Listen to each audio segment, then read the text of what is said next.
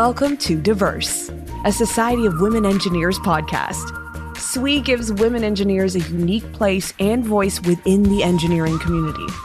On Diverse, we highlight the incredible thought leaders and personalities in our community and discover who they are at home, at work, and in between. You can find all of our podcast episodes on Spotify, Apple Podcasts, SoundCloud, and iHeartRadio.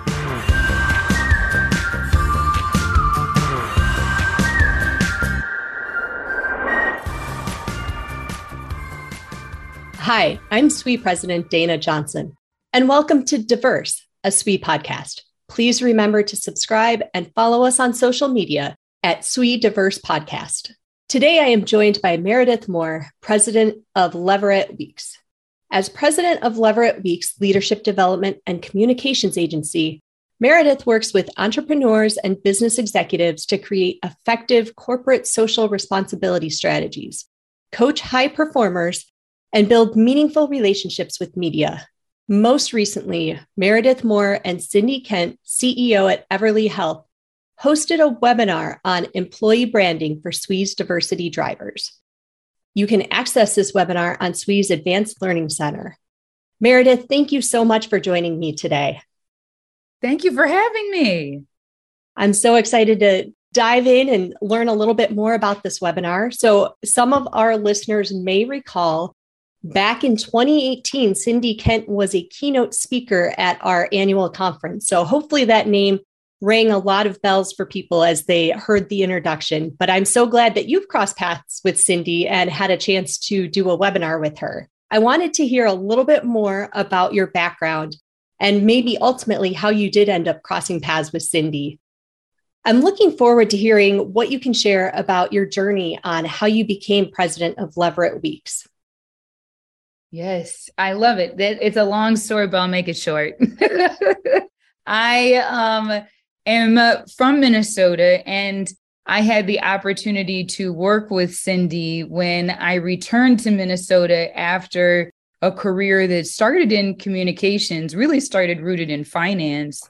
And then I realized that it wasn't a good fit, which I think for the the SWE audience, I think there's a lot of folks that go to school for a technical skill and then you actually get into the workplace and you're like this is not the work life i imagined.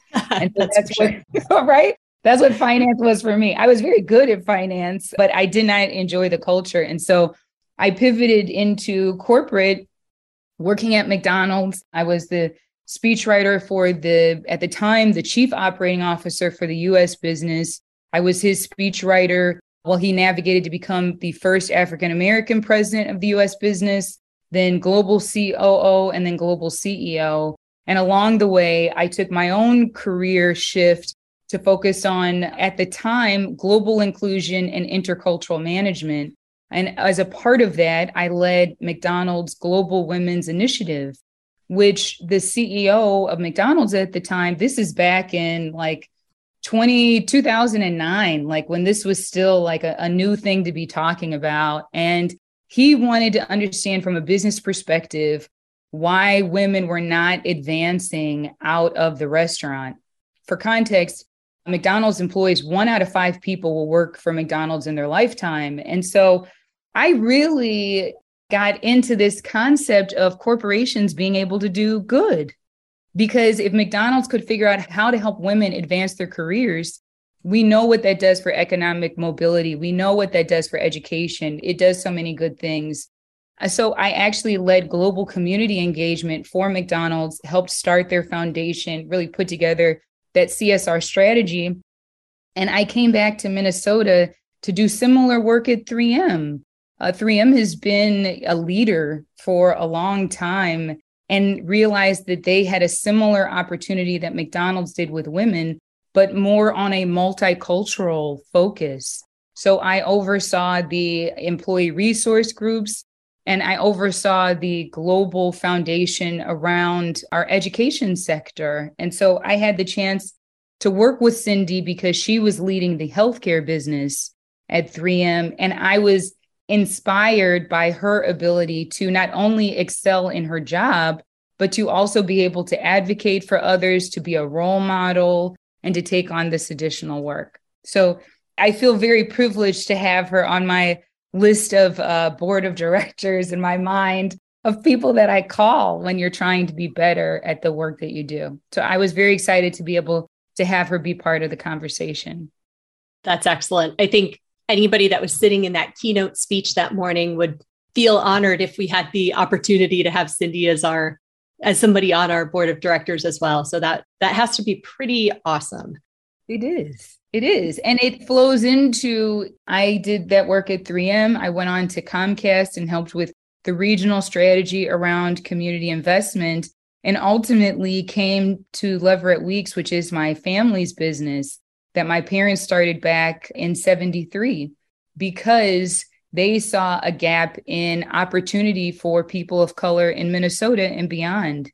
And so, since coming back to the business in 2016, we've been able to focus not only on leadership development, but communications consulting, public relations, helping organizations make those connections with people of difference. And it's been the most fulfilling work I've ever done because you really have the opportunity to go beyond like the limitations of what I think a lot of us feel in corporate, which is I got to stay and just do this bit of work. Uh, at Leverette Weekes, we like to dig in and, and get all up in it. So, yep, yep. No, that sounds like an amazing career to have. I'm grateful for you that you were able to make that jump from finance over to, it sounds like pivoting a little bit over to communications and then ultimately going back to your family's company and working there. What has mm. been your your favorite part of working at Leverette Weekes? I know you mentioned digging into some of those projects, but is there and you might not be able to share, but is there a specific project that you've really enjoyed that you feel like has kind of put that cherry on top of why you've made that move back? Oh, it's such a great question. What I love most about working here is the team. We have just a fantastic team of writers and editors and strategists that have incredible backgrounds in public and private, some of the largest foundations and grassroots organizations. I would say my what I'm most proud of, you know, we're based in Minnesota, so obviously the events of 2020, the murder of George Floyd mm-hmm. was beyond close to home. It was in our home. Right. And we were tasked or we were engaged by the Minnesota Business Coalition for Racial Equity, which was at the time more than 70 organizations across the state. So Target, 3M, General Mills, Best Buy coming together to figure out what we were going to do around racial equity. And we've been at the table with them, not only as a communication strategist, but as a partner. And I have to say that living in this community, being a mom, having two boys, it has meant everything to be a part of that work. So, not to say that the other projects are not equally like moving, but to be working on a social issue when it's really the hot topic has felt like very impactful. Absolutely. I can't even imagine. I know how how impacted people around here felt and and for context I'm in the Chicago area so probably not too far from where you were at in the McDonald's day. Yeah. But hearing, you know, from Chicago, having so many friends in Minnesota, knowing people there, it was really hard to watch him go through that. And while my my sons are white and I know it's completely different, it's I still have two sons and I I've very much often reflected on how how different it is that I don't have to have some of the talks with them that I know many women of color are having with their sons. So I I applaud you for taking on that work and doing what you can and and I know it's still part of your job, but how rewarding to have something like that as part of your day job. Yeah, I feel like we just wrote this in a, a speech that we're ghostwriting, but I think when we all look back on this time period, I think most of us are preparing ourselves for our kids to ask, well, what did you do? Mm-hmm. You know? And so I think, you know, having a good answer is important to me. no, I, and I haven't thought of it that way, but that's a really nice way to put it. That's, yeah. you know, how, what's your legacy, right? That's the yeah. summing it up to what did you do? Yeah. Yeah. They're going to study this in school, you know, yeah. so it, it really is. There's such an opportunity for all of us. And I love bringing up, I mean, I think parents, it's been a really interesting conversation for how parents can support each other in talking about something that we haven't had to talk about in this way in a little while. And so, mm-hmm. you know, it's a, a wonderful project to be taking on. I'm I'm excited to see where your company takes it. I think it'll be a really great thing for you, for the company, and all of the corporate partners that you're working with on that. So I want to shift gears a little bit here, and I wanted to talk about the webinar that you hosted with Cindy. And I'm hoping you can tell us a little bit more about that webinar, how that topic was chosen, why that's near and dear to you, some things like that. Yes. You know, so one of the things I think for the listeners, anybody who's in corporate knows how challenging it is to get buy in when you have, right? When you have yes, a, a, new idea, true. right? A new initiative. Like it takes a lot to get new things added to the list. And that's something that I experienced at McDonald's, at 3M, everywhere I've worked, and even now being in a consulting capacity. And so the webinar was really is designed to give listeners the five keys that you need to consider when you were trying to do this work. You know, how do you make it not only be relevant but impactful? It's certainly not an end all be all, you know, step one, two, three, because, you know, one of the things that I have seen is that every organization needs to have the freedom to create what works within the framework of their organization. And so it's meant to give the audience that framework of how do you engage in listening? How do you build that support, not only in the C suite, but in your not only in your high performers, but in people who might not have felt like DEI engaged them in the past. And so Cindy is just a wonderful partner to have be a part of this because she is coming to it with the perspective of being a board member on public boards. She was a board mm-hmm. member at Best Buy and being an organizational leader and understanding the value of being able to not just recruit this talent, but retain, develop, and really unlock what they can bring into an organization. So it's a very robust conversation that is filled with uh, gems and tools to help everyone build whatever you need to build for your organization to be effective. Well, Meredith, I haven't had a chance to watch the webinar yet, but I'm hoping you can share with our audience maybe one key takeaway, one quick, easy nugget that we can take and implement in our everyday lives right now. I love that as a question. I would say if there was one key takeaway, it would be figure out how you are going to listen to the voice you've never heard before. So, in some organizations, that might mean setting up specific time with a population that you don't have a vehicle to hear from. You know, for example, a lot of organizations don't necessarily have an ERG for people with disabilities, mm-hmm. whether those are seen or unseen, or even for parents. There's so many different ways that people can self identify. So, one takeaway, whether you listen to the whole webinar or not, is to figure out how you're going to listen to that voice you've never heard before and really anchor what you're doing to make sure that you're being inclusive of all of the people you're trying to reach.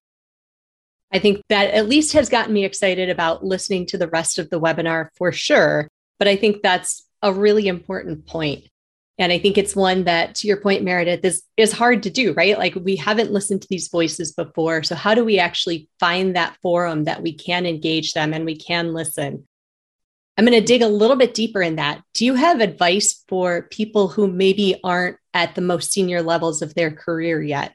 Right? How can they, let's say, find a way to listen to those voices and then share those voices upward? Yes. Oh my gosh. I love that.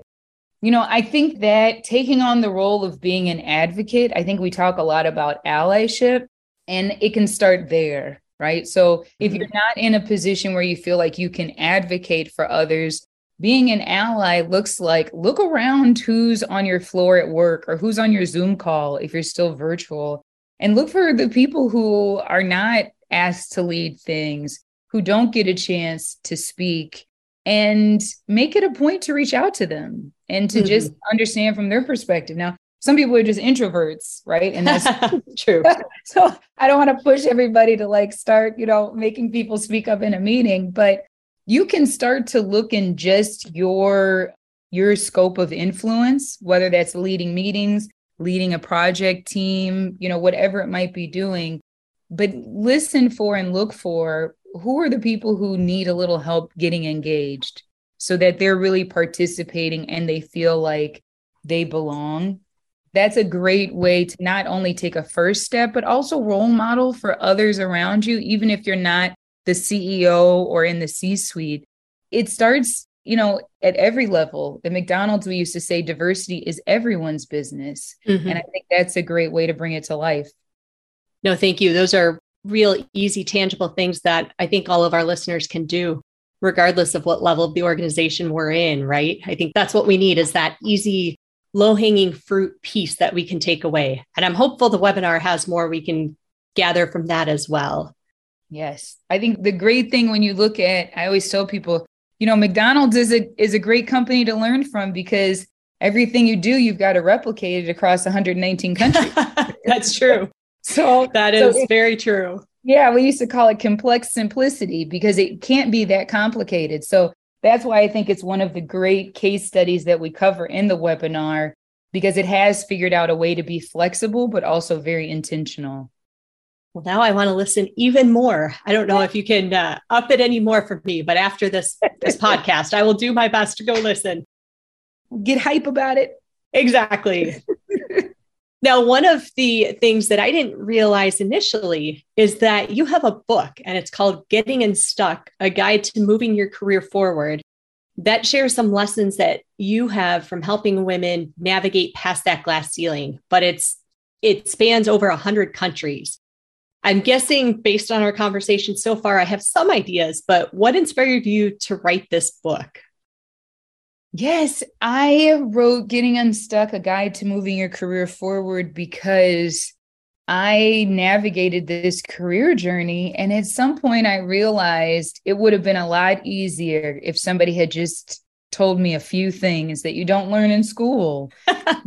you know what I mean? For, Absolutely. Yeah. For a lot of us, we get them through mentors or sponsors. And that's one of the pieces that I cover in the book it came out of that work going across 119 countries. And disclaimer, I did not physically go to all of them, but I did get to quite a few of them. And what I found was that I'm a Black woman from Minnesota, and I was really surprised by how much I had in common with the women that I met in Hong Kong, in Australia, in Paris, in Sao Paulo, and I wanted to codify what I found was the most useful tools and tips and lessons in less than 150 pages because I'm a millennial and research millennials, fun fact, do not read more than 150 pages. We'll read 150 to see if we'll keep reading. And so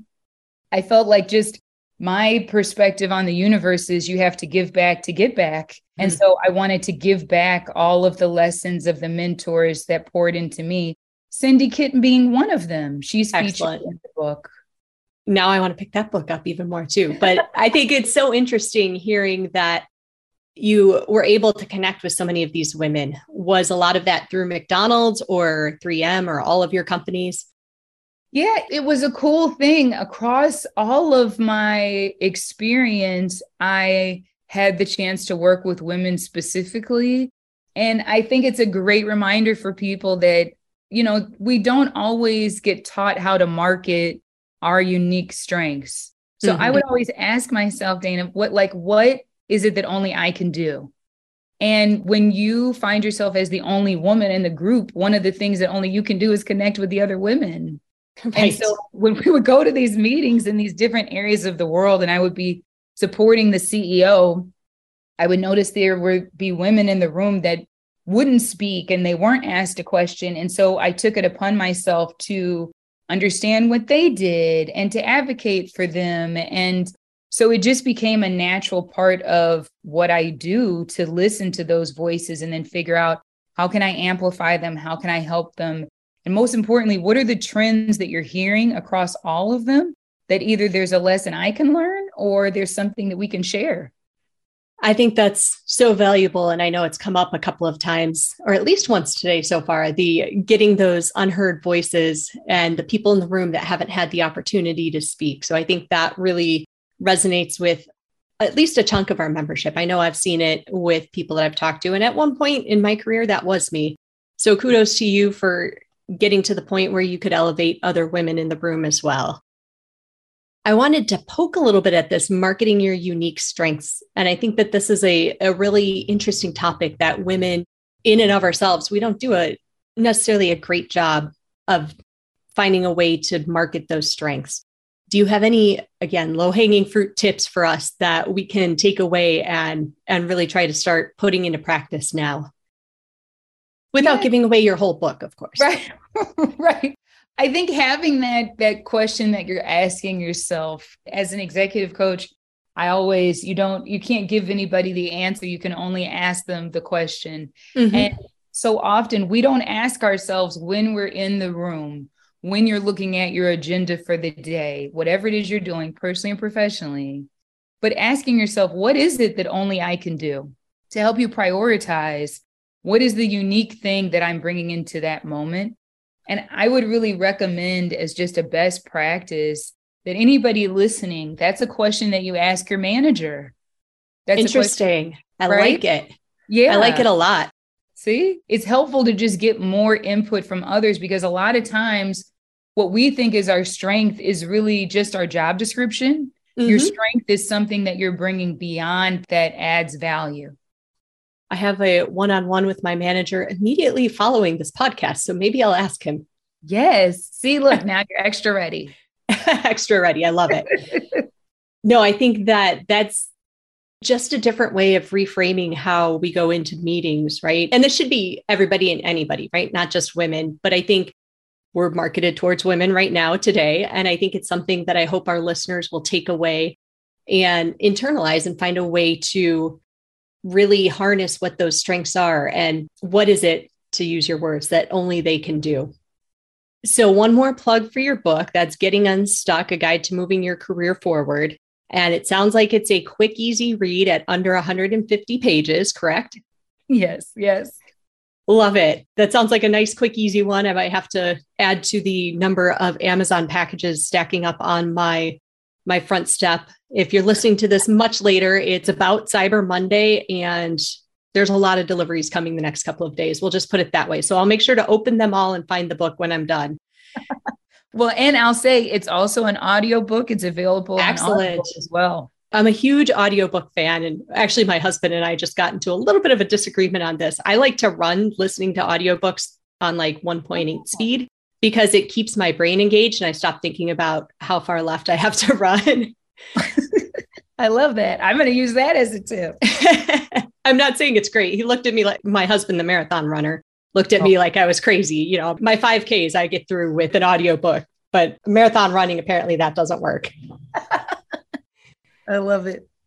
So, as we wrap up here, Meredith, is there anything else you want to give advice on or share with our listeners? You know, I think you brought it up before, but I want everybody listening to hear themselves when you talk about diversity, equity, inclusion, and belonging. We all have a role to play in that, regardless of our race, gender, ethnicity, religion, however we show up.